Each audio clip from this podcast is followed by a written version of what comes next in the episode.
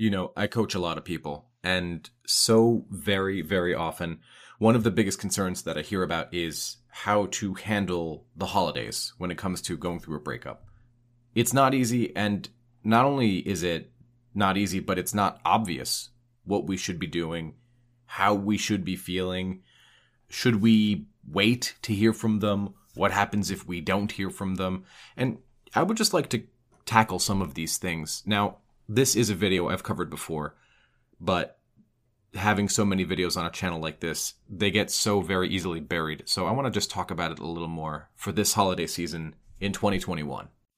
So going through a breakup during a holiday season can be really troublesome because it brings a lot more unknowns and uncertainty into what is already a really uncertain, difficult, emotionally speaking situation, right? And isn't that what ultimately robs us of a sense of power? Is the fact that we don't know what's going to happen next. And I can't think of many ways to make someone feel really uncomfortable with their life than taking away that sense of security and control. So, so in the United States, Thanksgiving is coming up, which is traditionally a holiday where we get together with friends and family and we show thanks for the things that we are grateful for in our lives. And that can feel kind of hollow right now because what do breakups do? Well, they make us feel horrible. They make our emotions tank. And so it's kind of hard to feel thankful when you're not feeling thankful. It's hard to sit and cherish the things that you have when you're so focused on the thing that you lost. So, in this moment, if indeed you celebrate Thanksgiving, I would ask you to be grateful for the things outside of the relationship and perhaps outside of the romantic contexts of your life that you can be grateful for. Gratitude is a powerful weapon against sadness. It reminds us of the things that we have, the things that are going well, the fact that we have a roof over our head, the fact that we have food to eat. And that doesn't mean that your problems don't matter, right? Because someone out there could have it worse. Uh, that's true. But that doesn't mean we should minimize how we feel. It's just remembering that for all the bad that we're experiencing, there's so much good that we write off. And that's sort of a behavior that most of us do, you know? How often do you celebrate the little victories, the little things that worked out for you? You know, the time that you found $20 on the ground and you thought, great, cool. In fact, we have a proclivity to focus on the negatives, which makes it seem like that's all that ever happens. But I would just ask you guys to, just this once, just consider some of the positive things going on in your life right now, the things that have nothing to do with love. And on to what really brought you guys here. What should you do when it comes to Thanksgiving, Christmas, Hanukkah, Kwanzaa, New Year's, etc., whatever holiday you tend to celebrate? What should you do? Should you reach out to your ex? What happens if they don't reach out to you? Well, let's tackle the first part. Should you reach out to your ex? My answer is nuanced, but a lot of people aren't in a place where nuance will hit them well. So I'm going to say no. You should not reach out to the ex you want back romantically for the holidays. Now, why do I say this? Okay. Considering the frame of mind that you're in, right? You're trying to recover something, and that something is trying to push you away well, you find yourself in an adversarial position because you want one thing and they want the other thing. And when we're going through a breakup and sadness, we tend to overthink every little interaction, right? And sometimes, and I think all of us can admit we do this, and I've done this as well, is when our former partner gives us an inch, well, we try and take a mile, right? In other words, if we send them a Merry Christmas text, and they're receptive. Thanks. You too. How is your family doing? Well, the first place our mind usually tends to go is oh, look at that, a positive interaction. And since they didn't immediately bitch me out or completely ignore my text, that means they must want me back. And those are the connections that our brain makes because, well, you miss your ex. It's normal. But the amount of damage that we can self inflict because we are so outcome dependent, at least at this moment, is incredibly high. And if we message our ex and it goes well, our mind will go to the next interaction and escalating it. When will I hear from them? hey, well, I messaged them on Christmas and it went well, which means that I can message them again in a few days and maybe I'll ask them out. But during that time, you're forgetting that if your ex ended the relationship with you and you chase after them, well, that affects their ability to view you in a attractive and romantic light. And what's more is this is likely, if you're listening to videos like this, relatively close to the time the breakup happened. And I want you to ask yourself realistically has it really been enough time for your ex to grow as a person? Have you truly, really grown as a person? Has there been enough time for that to happen? And if you're completely positive it is, and you are totally outcome independent, and you truly, genuinely do not care if they say no, well, then go for it. Because what are you really risking? But you know yourself, and nobody can tell you if you're ready or not ready. Only you can do that. Now, what if we head in a completely different direction? What if you decide, no, you know what? I'm going through a breakup. I'm not going to make wise choices right now, at least usually. I'm going to leave them alone, and whatever happens, happens.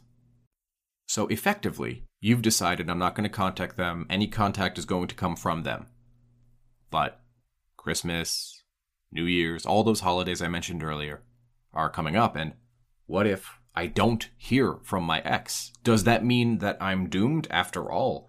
They told me they loved me, but they didn't reach out on such an important holiday. They knew I'd be struggling, so this must mean they're not even thinking about me. And isn't it funny? The first place our brain goes is to doom.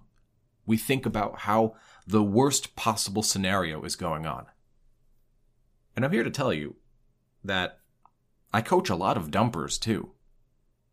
And I'm not looking to give people false hope or false doom. I just want to relay the messages that I've been getting. And a lot of the time, the dumper doesn't message the dumpee for several reasons, right? The first of which is they're they're just not ready. And they know that you're probably not ready and they know that it will give you false hope and they might not want the relationship back at this moment. That doesn't mean they don't care about you. That doesn't mean that they don't love you. That doesn't mean that they don't miss you and want to hear from you. It's just that they know if they give in to this temptation, everybody will hurt more. And it's hard to believe because, after all, they did the dumping, right? This was their decision, and they could undo it if they wanted. But just because someone broke up with you doesn't mean they're evil. It doesn't mean their intention was to harm you. They might genuinely feel, from their point of view, that this relationship was harmful to both of you that there was nothing that could be done. And maybe they're right and maybe they're wrong. I'm not here to dismantle every argument. There's too many situations and they're all too unique. There's no way I can do that across one video. I'm just giving you guys the other side of the coin. Another thing that I often hear from dumpers is, well, yeah, I didn't message them on Christmas because I didn't want them to think about me and have it ruin their entire day right? Who wants to be reminded of a negative event on a day that is supposed to be filled with family and laughter and good food and fun? If I message them, I'll just mess their day up. And if I'm being honest, this is the answer I hear far more often when I work with dumpers. Now, it's important to remember that we're all human, right? We don't always know the best thing to do. We inject personal experiences into what we do in the real world. And if I had an ex back in the day who did this to me, and because they did this to me, I said I will never do that to another person, and so I go to you and I wish you that Merry Christmas, and as a result, now you have all of this false hope, and then you start chasing me, and I feel backed into a corner. Do you see what just happened? Do you see how sometimes good intentions can very well lead to future harm that nobody intended? So, as much as I think it's important to stay and try and work things out in a relationship because if we want the dating game to get better, we have to be better. I can also acknowledge that there's no right way to dump somebody. There's no rule book for this. What works for person one might not work for person two. We're all different people. We all experience the world differently. And I know people want to paint X's and dumpers, etc., into black and white pictures because it's easier and it's more convenient to vilify and demonize and say, well, they should have texted me on Christmas or something along those lines. But the reality is we can't because life is never that nuanced. If it was, life would be a lot more boring. There would be a lot less variety. And your ex is a unique, different person with unique worldviews and languages and cultures and ways of upbringing and parents, etc., that there's no way to group them based on stories you might have heard on Reddit or different YouTube videos you've heard where the time that person came back or didn't come back.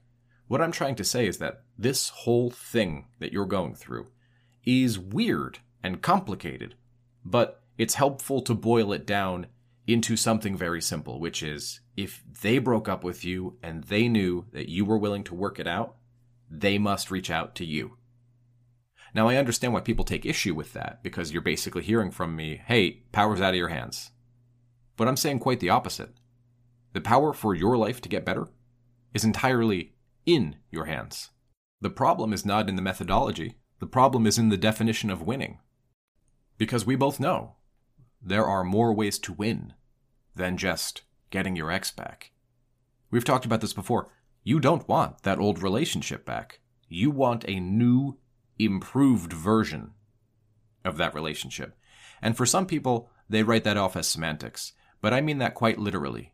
You don't want the last relationship back. The last relationship failed. The product didn't work. We want to take it back to the drawing board and say, well, what will be different this time? How do we know that this thing will work the second time, the third time, whatever it might be? How do I know that this brand new relationship with somebody entirely different will work?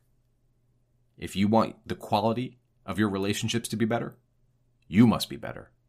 They must be better. And then your life will improve dramatically because working on yourself reaches into many different areas of your life. Everything gets better, including romantic relationships. So, my friends, I hope this video spoke to you. I originally, you know, when I started hitting record, I decided that since I have covered this topic before, I wanted to give a new take on it. I didn't just want it to be, should you reach out to your ex on Christmas? No. Should you ask your ex out on New Year's? No. Like, I didn't want it to be just that because that's, I have thousands of videos saying the same exact thing. So I wanted this to be a bit different. And I don't think that anybody grows from looking at the world in black and white because it's just not. There's nuance. I understand wanting to boil things down to be simpler in terms of, you know, working on yourself, and I'm certainly not trying to reinvent the wheel here. I give common sense advice. And all I ask is that people remain consistent with it because we know that it works, right? It earned its place in being common. So, yeah, going to the gym is going to make you feel better about your body but it's more for your mind, right? And we've talked about that. And yeah, doing some journaling and talking to a therapist, etc. Like those things are healthy and we have scientific evidence to prove it. I mean, there's just no way to dismiss it as, oh, that doesn't work. And we know that trying to take control into your own hands, like some of the other coaches like Brad Browning and, and Dan Bacon, people like that suggest, because what are they doing? Well, they're putting the power back in your hands and that's exactly where you want because it is incredibly uncomfortable to be out of control. And I'm sort of air quoting there. So I just want you guys to consider what are you really here for? Are you really here just to get that one person back? Is that it? Because that's not an interesting story. The story of you growing from this and becoming a better version of yourself. I mean, it's just amazing because your life gets better your body gets better, the amount of money in your wallet gets better, the amount of friends and the quality of those friendships get better, and ultimately, your romantic relationships get better and last longer. Till death do you part, if that's what you want. And so, if the story just ends with, no, I just want the same exact person back, I didn't learn a single thing, they didn't learn a single thing, I just want to keep this thing going, then it's not a relationship, is it? It's a band aid. A band aid that keeps you from realizing the other areas of your life that you could be excelling in. And please don't take the wrong thing away from this. This is not to suggest that who you are is not enough. It's to suggest that who you are could be more. And that is positive self improvement without being toxic self improvement, you know? Um, I don't think anybody could make an argument here that says, well, going for that run is going to make your life worse, you know? Or reading that book that you always wanted to read or investing in that hobby that you've been thinking about. Yeah, that's going to make your life worse because just whoever says that is full of shit. And maintaining positive mental health and acknowledging that sometimes you're not okay and it's okay to not be okay. That is a balancing act, and it's not an easy one, and it's not immediately obvious that everybody's going to do it. But if you stay committed and you self improve and you do things you don't want to do because you know they're good for you, your life will get better. And if you don't get your ex back, you're going to get someone better. And I know that for many people, that's sort of a platitude or a cliche. Common. Well, it earned its place being common. So I hope you guys enjoyed this perhaps deeper dive into the topic. As always, if you'd like to work with me, you can find me on my website, thelovechat.net slash coaching. And if you're looking for something more along the lines of professional therapy, especially during the holiday season where you might not be feeling so great, well, we can help with that too.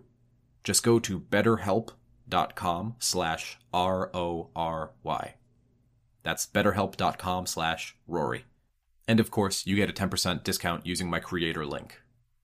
I hope you enjoyed this video, and obviously feel free to share it with someone who you think might need it.